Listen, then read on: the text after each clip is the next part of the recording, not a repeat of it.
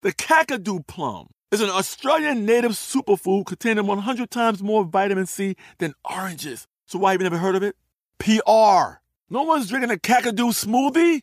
I'm JB Smoove, and that was a full episode of my new podcast, Straightforward, inspired by guaranteed straightforward pricing from AT&T Fiber. Get what you want without the complicated. AT&T Fiber, live like a gigillionaire. Available wherever you get your podcast. Limited availability in select areas. Visit AT&T.com slash hypergig for details.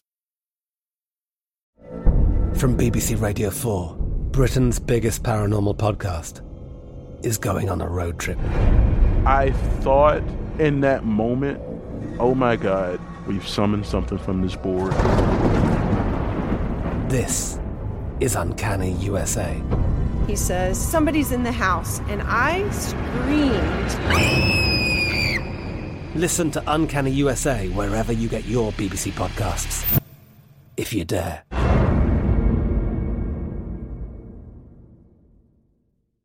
Trinity School of Natural Health can help you be part of the fast growing health and wellness industry. With an education that empowers communities, Trinity grads can change lives by applying natural health principles and techniques in holistic practices or stores selling nourishing health products. Offering 19 online programs that fit your busy schedule, you'll get training to help turn your passion into a career. Enroll today at trinityschool.org. That's trinityschool.org.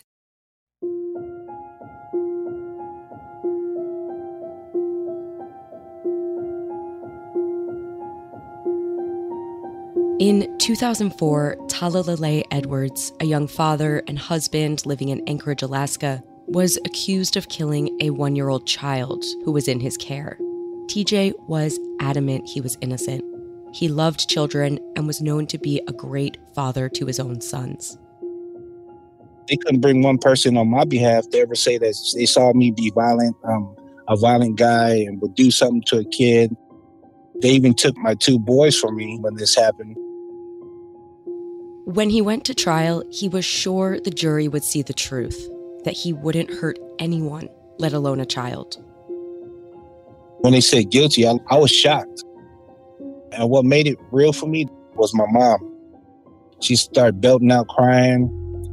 And I looked back at her and I just seen her just like getting weak and just everybody trying to pick her up. I hate reliving that memory. That was the one memory I was trying to erase, but it's stuck in there. My name is Talalelei Edwards Jr. Uh, everybody knows me as TJ. I was incarcerated for 14 years for something I didn't commit, and um, I'm here to tell my story. From Lava for Good, this is Wrongful Conviction with Maggie Freleng. Today, Talalelei Edwards.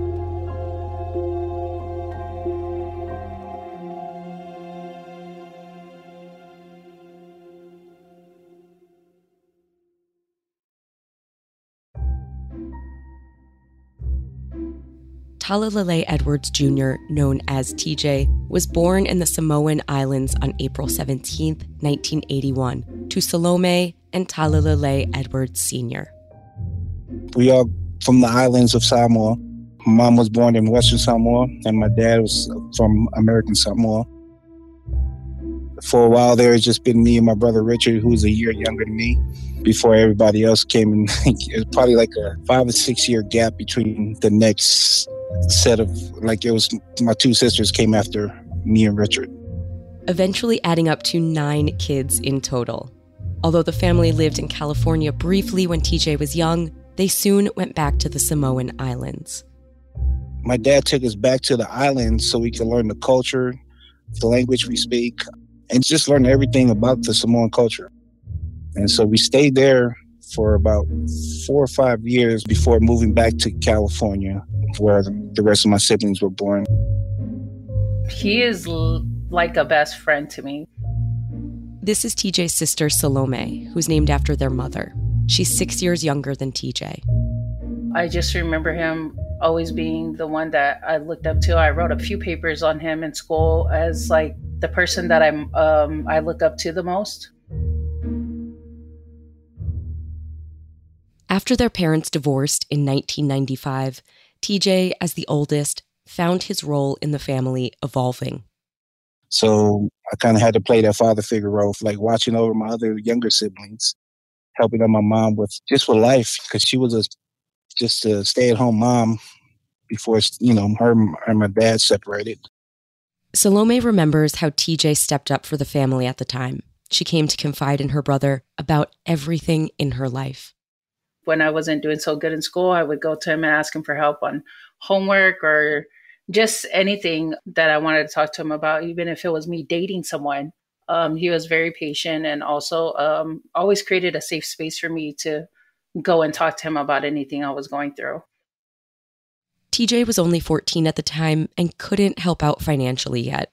When expenses became too much for his mom, she packed up a car with whatever they could fit and drove herself and her nine kids from California to Anchorage, Alaska, where she had family. So, what is living in Alaska like? Living in Alaska is um, it's a pretty you know slow motion state. Um, it's pretty uh, mellow. At first, I've never seen snow before, so when we came up here, I was like, "Wow, this is nice." You know, it was, it was awesome for the first, I'd say, six months until I was like, "All right, I'm, I'm done with the cold now." But things were still hard for the family. It was a struggle just to live up in Alaska. We were poor growing up you know, and we didn't have the finance to uh, to go get us an apartment. You know, we had to live with my auntie and then when we moved up here. Despite the hardships, TJ has fond memories of his childhood. Being with my siblings up here, you know, just all of us out there in the snow and kind of like just enjoying each other's company, you know, just us bonding together and being there for each other was like, that was all to me. All I wanted to do was keep the smile on their faces we were pretty spoiled because of him. Salome remembers TJ taking his siblings everywhere he went, like sports games and their favorite hangout. We always went to Chuck E. Cheese. We went like probably once a week, literally.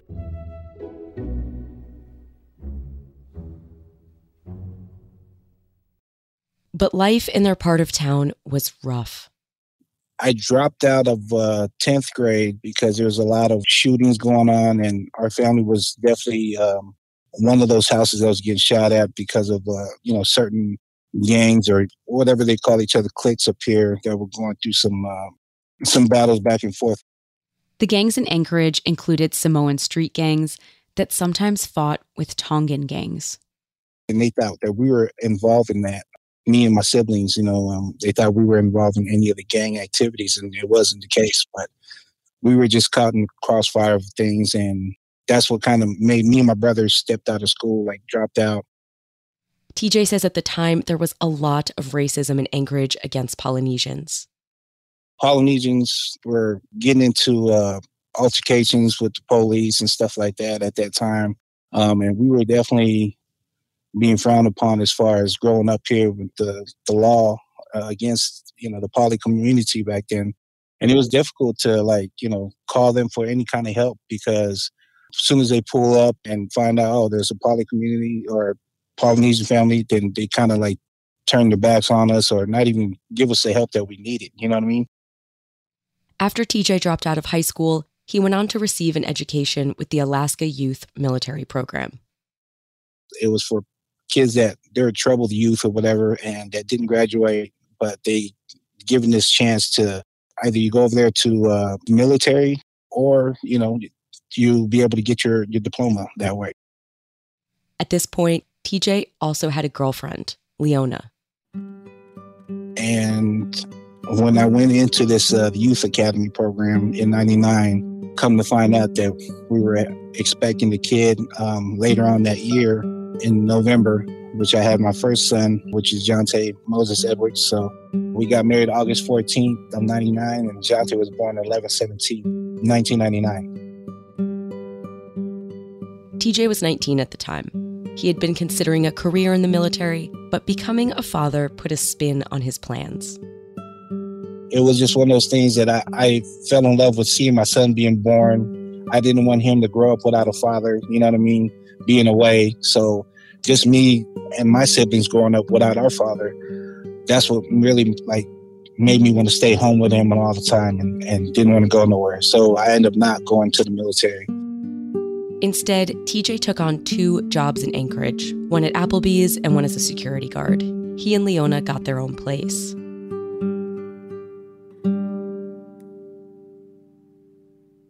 In the spring of 2001, TJ and Leona opened their house up to their close friend Melissa and her one year old son, Derrick. Derrick was TJ and Leona's godson, so they didn't hesitate when Melissa needed a place to live. We didn't want them to be out there in the streets and not having nowhere to stay, so we had an extra room. And absolutely, I said, sure, why not? She ended up moving in with us, and uh, we started noticing uh, like a pattern. She loves to go out and have fun.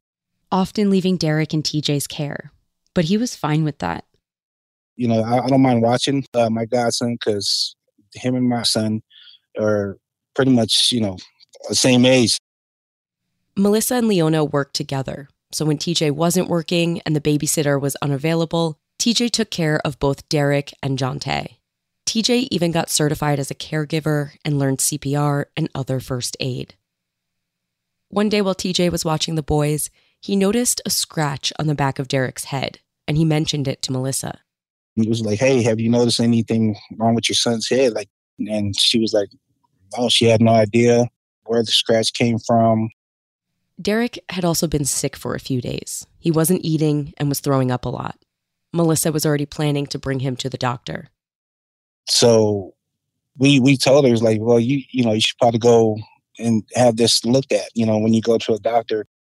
So when he brought Derrick back to the house, we asked him, so did you mention anything about the head injury? And she never mentioned it. So we were kind of like stumped, like, why not? Why didn't you tell the doctor, whoever was uh, seeing him, about you know that scratch behind his head.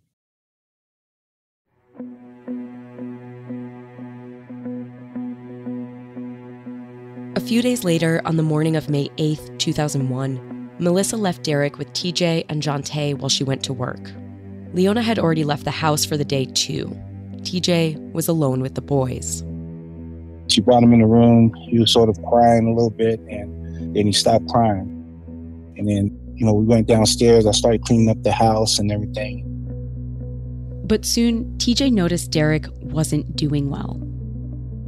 I noticed him not, not responding or just breathing, period. When TJ picked him up, he saw that Derrick's eyes were half open and his fists were clenched.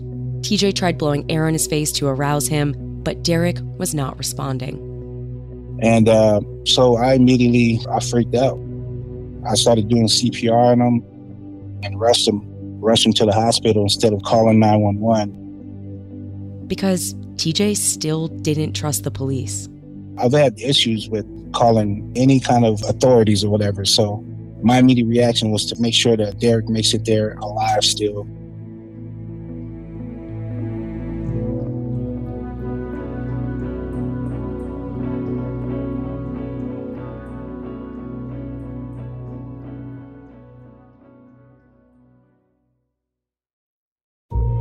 This episode is underwritten by AIG, a leading global insurance company. AIG is committed to corporate social responsibility and to making a positive difference in the lives of its employees and in the communities where they work and live. In light of the compelling need for pro bono legal assistance, and in recognition of AIG's commitment to criminal and social justice reform, the AIG Pro Bono program provides free legal services and other support to underrepresented communities and individuals.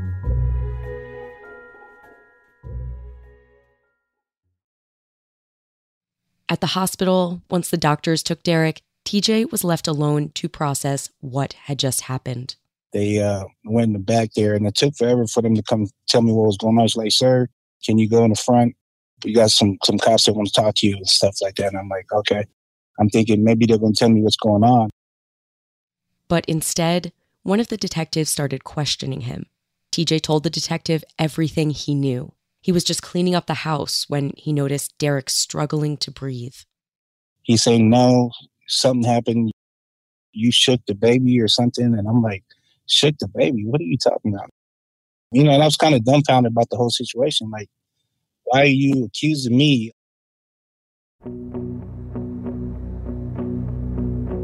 At 8:55 that night, Derrick was taken off ventilator support and died. Doctors had discovered that Derrick's brain was bleeding and swollen, but showed no signs of blunt force trauma. Brain bleeding and swelling, bleeding in the eyes, and little or no evidence of external trauma were known at the time as the triad, supposedly telltale signs of SBS, or shaken baby syndrome. Experts at the time claimed these injuries had only three known causes falls from a three story building, high speed motor vehicle crashes, or violent shaking. Because he had been the last adult alone with Derrick before his death, TJ immediately became the only suspect. They were, you know, the whole time they were like convinced that I did it that morning. You know, like, oh yeah, look how big he is. That's what the detective was kept drilling to me after when he was interviewing. He like, TJ, man, look how big you are.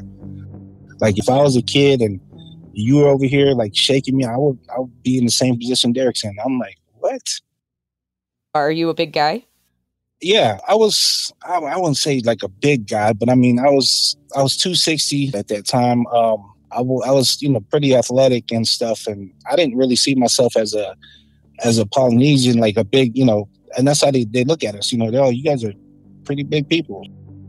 And so I, yeah, I was kind of like freaking out, like, wow, they're actually gunning for me now.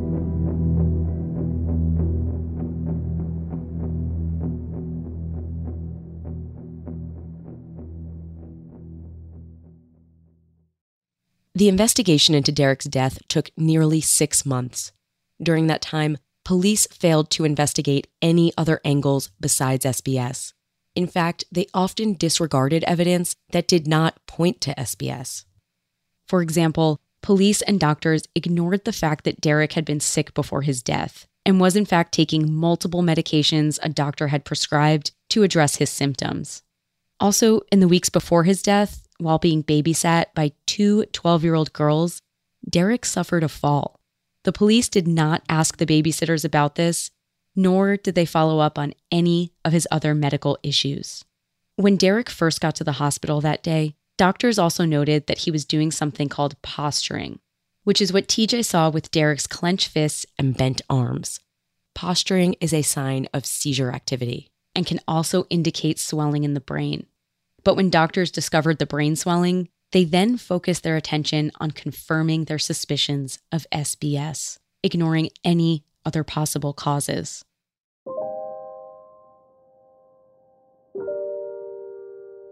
During the investigation period, TJ and Leona were still in touch with Melissa.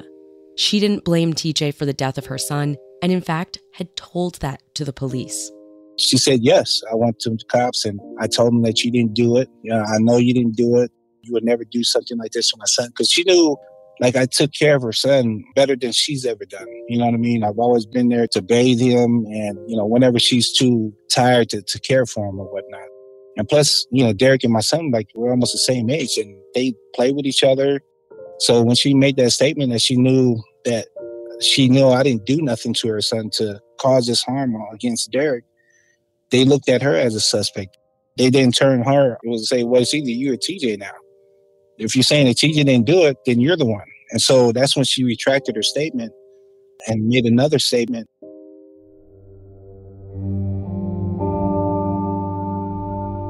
On October 10th, 2001, TJ was working one of his jobs when the police showed up. There's like seven patrol cars that came on base. I didn't know what was going on. I'd seen my boss walking with a whole bunch of guys behind him. Those were the detectives that were coming to, to apprehend me for the charge of uh, the shaking baby syndrome case.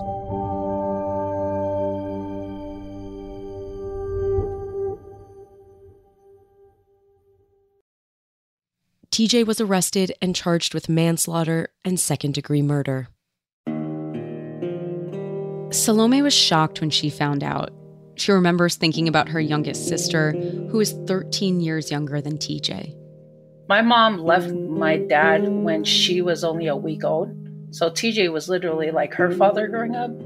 And I seen him like change her diapers, you know, um, literally everything. So it was hard to it was hard to even accept that's what they were charging him with or arresting him for because that's just not what I could ever imagine him doing.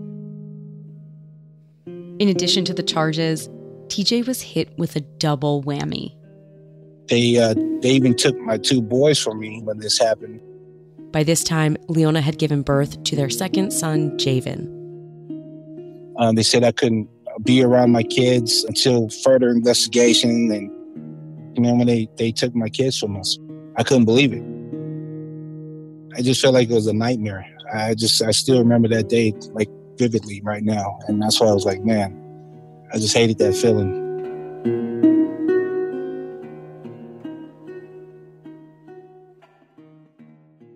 TJ's trial started two and a half years later in March of 2004. The prosecutor was Adrian Bachman, and the case against TJ was thin. They couldn't bring one person on my behalf to ever say that they saw me be violent, a violent guy, and would do something to this, you know, to a kid. The prosecution's entire case rested solely on the idea that only violently shaking a baby could cause the symptoms Derrick had, and that the injuries could have only happened within a few hours of Derrick's death, when only TJ was home with him. The testimony at trial was pretty consistent with if these three symptoms show up, it's um, child abuse and shaken baby, and it has to have happened within the last couple of hours. This is Bill Oberly. He's the executive legal director of the Alaska Innocence Project. He says this was pretty much the only evidence presented at trial. No signs on Derrick of any fresh injuries, no signs that he was picked up and held tightly and shaken, no neck injuries. There was nothing presented that would support, um, provide physical evidence of the, the allegations they were making. However, one neighbor did testify to hearing a noise like furniture dropping, quote, loud enough that it shook the ceiling. The prosecution suggested this was TJ slamming Derrick on the floor. So, how did the defense respond? That was um, much of the defense was that there was no indication of any fresh injuries. TJ's attorney was Rex Butler. The defense called one expert witness, Dr. Janice Ophoven, who was a forensic pathologist. Dr. Ophoven testified that there were indications of iron deposits in Derrick's brain. When blood starts to decompose after bleeding, like in the brain, iron is formed. And so the presence of iron in Derrick's brain meant that the injury he suffered would have been five to seven days old. But that wasn't enough reasonable doubt for the jury. After three days of deliberations, on April 1st, 2004, TJ was convicted of second degree murder. I didn't think it was real because I got convicted on April Fool's Day. When they said guilty, I looked at my attorney. And I was like, "Is he? Did they just say guilty?" I was shocked. And what made it real for me that I knew that they said guilty was my mom. She started belting out crying. And I looked back at her and I just seen her just like getting weak and just everybody was trying to pick her up. And I just started like breaking down. I can't believe it. It didn't finally hit me until they closed the door after escorting me back where they hold people. it was tough. It, it, was. I hate reliving that memory. That was the one memory I was trying to erase, but it, it's it's stuck in there. 22 year old TJ was sentenced to 20 years in prison, the minimum sentence at the time. First, it was a scary, you know, just a scary, just to being incarcerated. You see a lot of movies about prison, and you know, for me to actually be there, and and yeah, I didn't, I didn't want to do nothing. I didn't even eat their food for a whole year. I started questioning that. Man, what did I go wrong? And you know, with my life, you know, there was a lot of questions going through my head, and I didn't know what to do.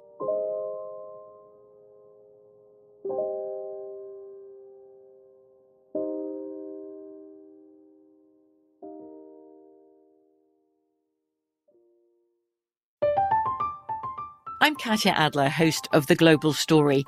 Over the last 25 years, I've covered conflicts in the Middle East, political and economic crises in Europe, drug cartels in Mexico. Now I'm covering the stories behind the news all over the world in conversation with those who break it. Join me Monday to Friday to find out what's happening, why, and what it all means. Follow the global story from the BBC wherever you listen to podcasts.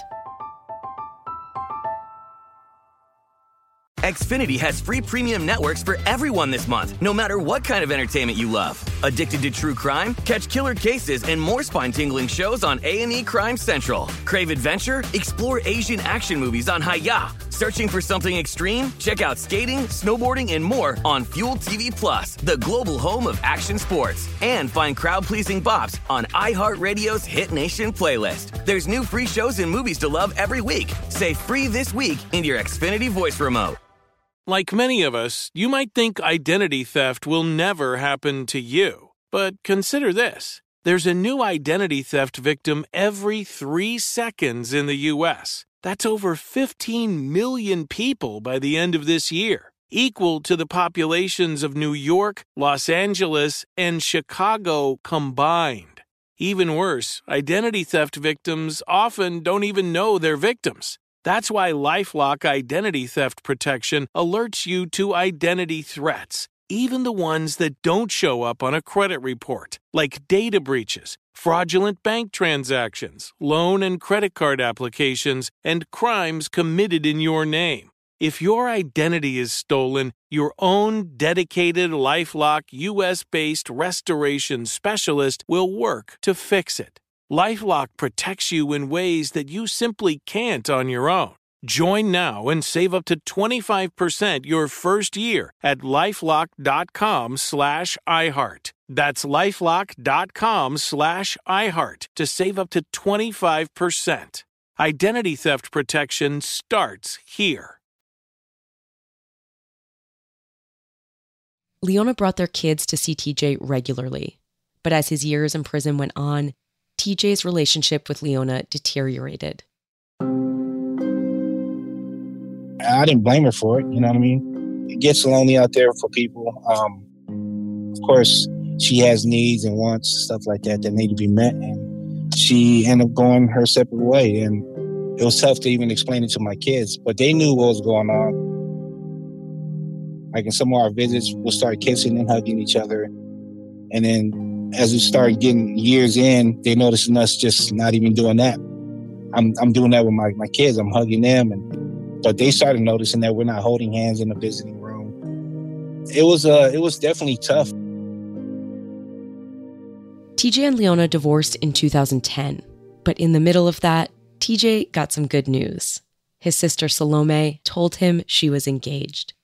The reason why I even seen potential in my husband is because he reminded me so much of my brother. He embodies everything that I could say that I would be looking for in a man. But Salome told her fiance that they couldn't get married until TJ was out. She had always dreamed of having her big brother walk her down the aisle. And because of that, we were waiting for his appeals. They were getting denied. After about five years, TJ told her not to wait any longer. He called me and he said, I don't know why you keep putting your life on hold. You should go ahead and marry him. And I didn't want to because I wanted him to be there. But because he was like, all my appeals are getting denied. I don't think I'm going to get out anytime soon. So stop putting your life on hold for me. And that was like the hardest thing for me to um, accept. And I just remember crying and telling him I didn't want to, but I did eventually get married and he wasn't there. And it was like a I, it was like I was trying to be happy, but at the same time, there was a big part of me that was missing.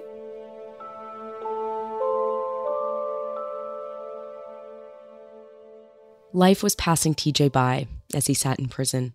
All I was trying to do was get out as soon as I could, like going and hitting the law library, learning about my case, and just seeing what kind of what else I can do to help get me out sooner.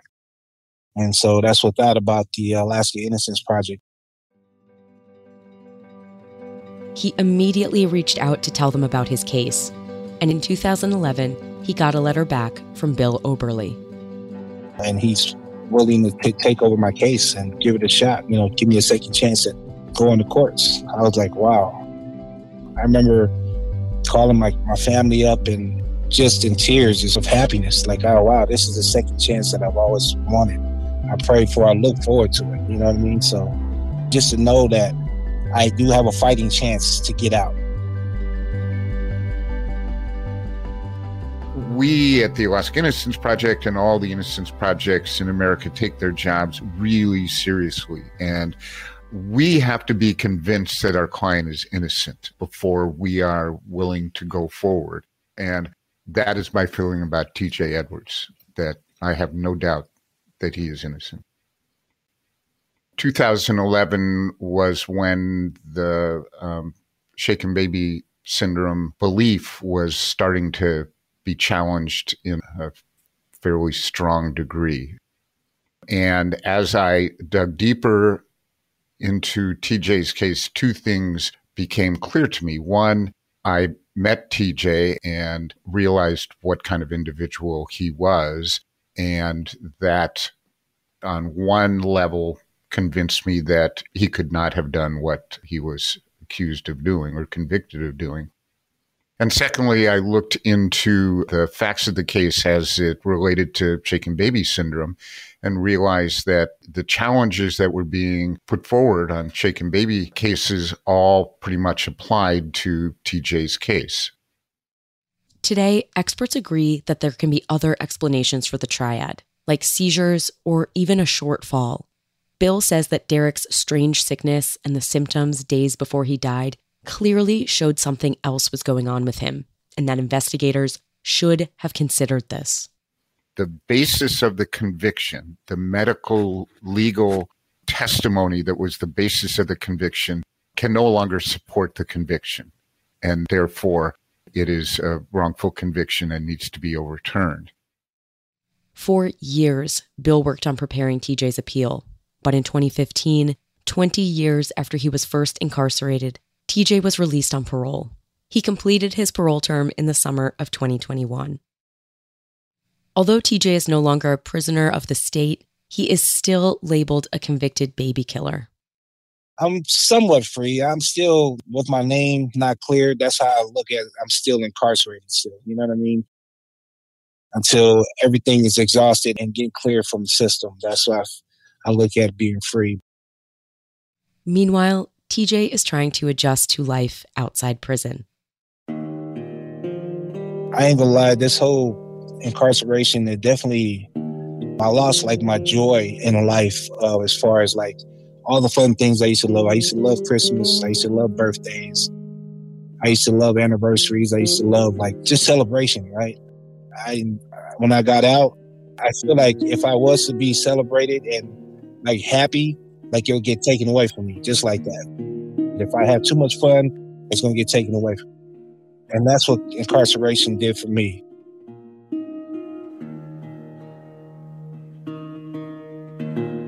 In 2018, Bill filed a post conviction challenge to TJ's conviction, stating that the changes in forensic evidence invalidate the conviction. They are still in litigation. The fact that a shortfall cannot cause of these injuries is no longer valid testimony. How many doctors do you need to, to come forward and say that?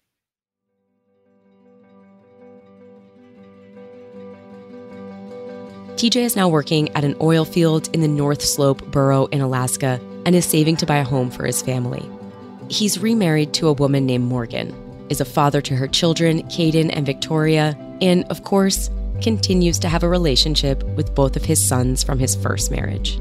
His family is planning to move to California to be closer to Salome, who is ecstatic her best friend is out of prison what I love about him too is that even if he's in a shower or doing something, he always picks up.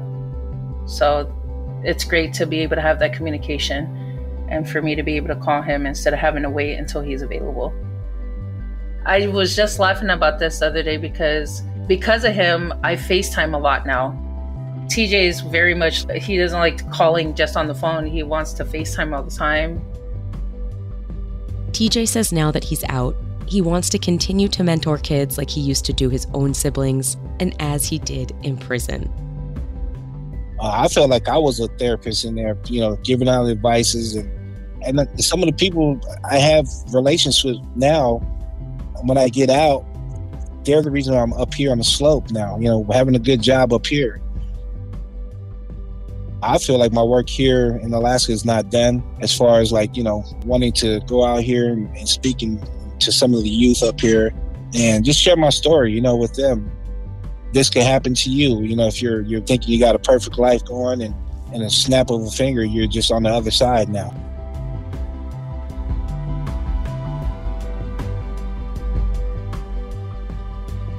To help support the Alaska Innocence Project, go to alaskainnocenceproject.org or check out the links in our bio.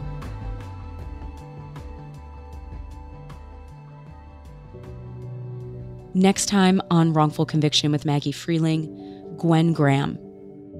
Next thing I know, uh, the police are coming down to talk to me.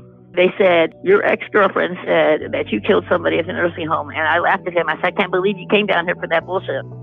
But then when they charged me with, uh, I think, four more, that's when I started losing it.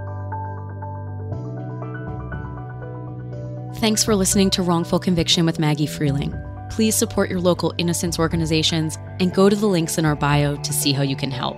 I'd like to thank our executive producers, Jason Flom and Kevin Werdis, as well as our senior producer, Annie Chelsea, producer Lila Robinson, and story editor Sonia Paul. The show is edited and mixed by Annie Chelsea, with additional production by Jeff Clyburn and Connor Hall. The music in this production is by three time Oscar nominated composer J. Ralph. Be sure to follow us on Instagram at Wrongful Conviction, on Facebook at Wrongful Conviction Podcast, and on Twitter at Wrong Conviction, as well as at Lava for Good on all three platforms. You can also follow me on both Instagram and Twitter at Maggie Freleng. Wrongful Conviction with Maggie Freleng is a production of Lava for Good podcasts in association with Signal Company Number One.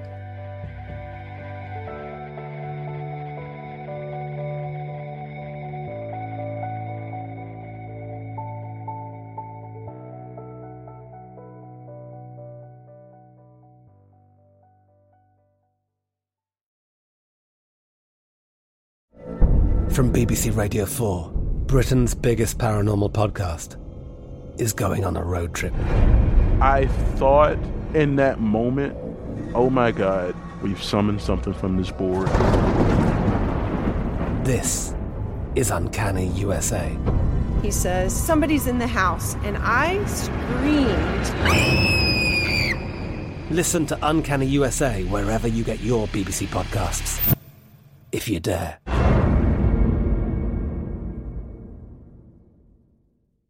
Xfinity has free premium networks for everyone this month, no matter what kind of entertainment you love. Addicted to true crime? Catch killer cases and more spine-tingling shows on A&E Crime Central. Crave adventure? Explore Asian action movies on Hi-YAH. Searching for something extreme? Check out skating, snowboarding, and more on Fuel TV Plus, the global home of action sports. And find crowd-pleasing bops on iHeartRadio's Hit Nation playlist. There's new free shows and movies to love every week. Say free this week in your Xfinity voice remote.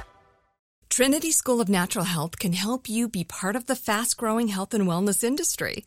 With an education that empowers communities, Trinity grads can change lives by applying natural health principles and techniques in holistic practices or stores selling nourishing health products. Offering 19 online programs that fit your busy schedule, you'll get training to help turn your passion into a career. Enroll today at trinityschool.org. That's trinityschool.org.